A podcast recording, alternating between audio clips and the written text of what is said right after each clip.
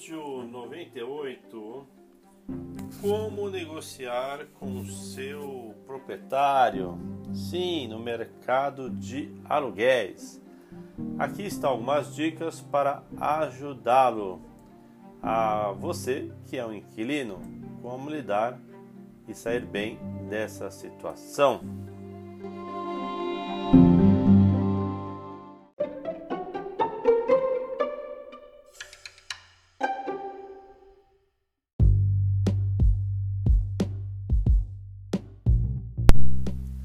Devin Daly Huerta vive em Nova York há uma década e até este verão seu aluguel só ia em uma direção, lógico, né, para cima. Mas esse não foi um verão comum.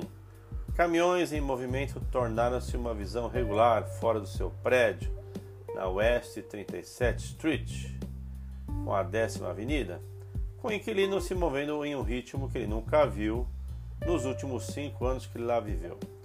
Alguns estão se mudando, mas muitos estão se mudando mesmo. Amigos que vivem em outros prédios tiveram reduções de aluguel, né? Até uma redução de cerca de $200, ou, quer falar em porcentagem, um corte de 10%. Com o aluguel de seus 2 quartos para a renovação em agosto, o senhor Daly Huerta, de 34 anos, publicitário, decidiu em maio que ele e seu colega de quarto deveriam pagar menos que os $2.640 por mês. Ele tinha alternativas no mercado. Ele até poderia viver com seus pais na Califórnia. Ou, sem amarras de um escritório, talvez fazer algo normalmente que não seria capaz, trabalhar remotamente do exterior.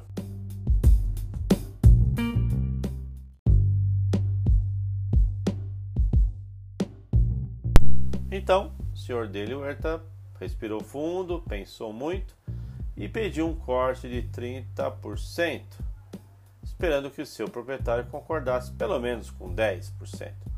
Entrei plenamente confiante que eu merecia isso, eu tinha precedentes e estava vendo movimento ao meu redor. A gerência foi receptiva, o senhor Daly Huerta suspeitava que ele não era o único inquilino que estava tendo esse caminho. Eu senti realmente que havia uma vontade no ar de negociar. Depois de um vai e vem bem educado nas conversações, o proprietário concordou em reduzir o aluguel para $2.300 por mês, resultando num corte de 13%. É a prova de que está acontecendo quando você falha e olha as condições do mercado e negocia, disse Daly Huerta.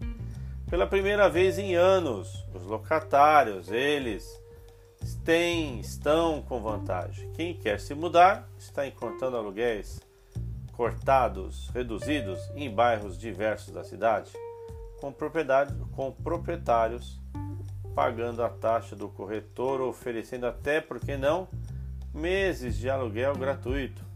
Apartamentos que antes alugavam em questão de dias estão agora no mercado por semanas e meses, dando aos locatários tempo suficiente para ouvir e atuar em negociações. Os inquilinos cujos arrendamentos estão em ordem de renovação estão encontrando proprietários oferecendo grandes descontos. Não queremos que você saia, você é um bom inquilino. O nome do jogo agora em toda a cidade é negociação. Os locatários estão se beneficiando de uma colisão de forças. Os nova-iorquinos continuam a deixar a cidade ou mudar-se para bairros mais distantes de Manhattan. E não é somente pessoas físicas, lojas também estão se mudando. Nova York está se modificando.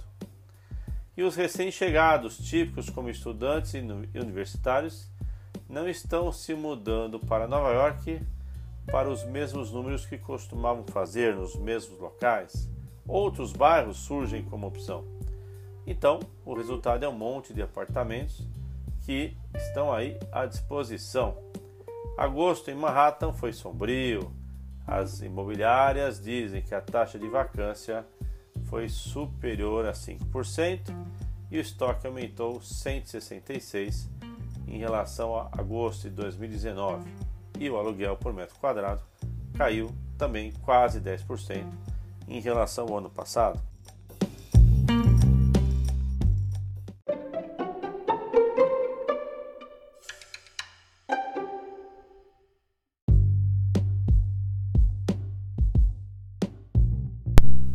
Estamos vendo declínios em todos os tamanhos de apartamentos, não só em estúdios, tudo está fraco, grandes, pequenos apartamentos.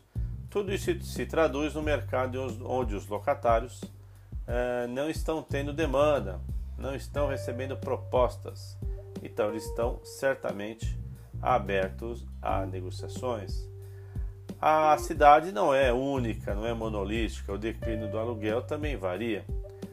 Alguns aluguéis, né, tenham caído aí pelo menos 2% nos bairros mais impactados, mas também em alguns bairros aí mais chiques, mesmo assim com a crise, acredite, até aumento de aluguel ocorreu.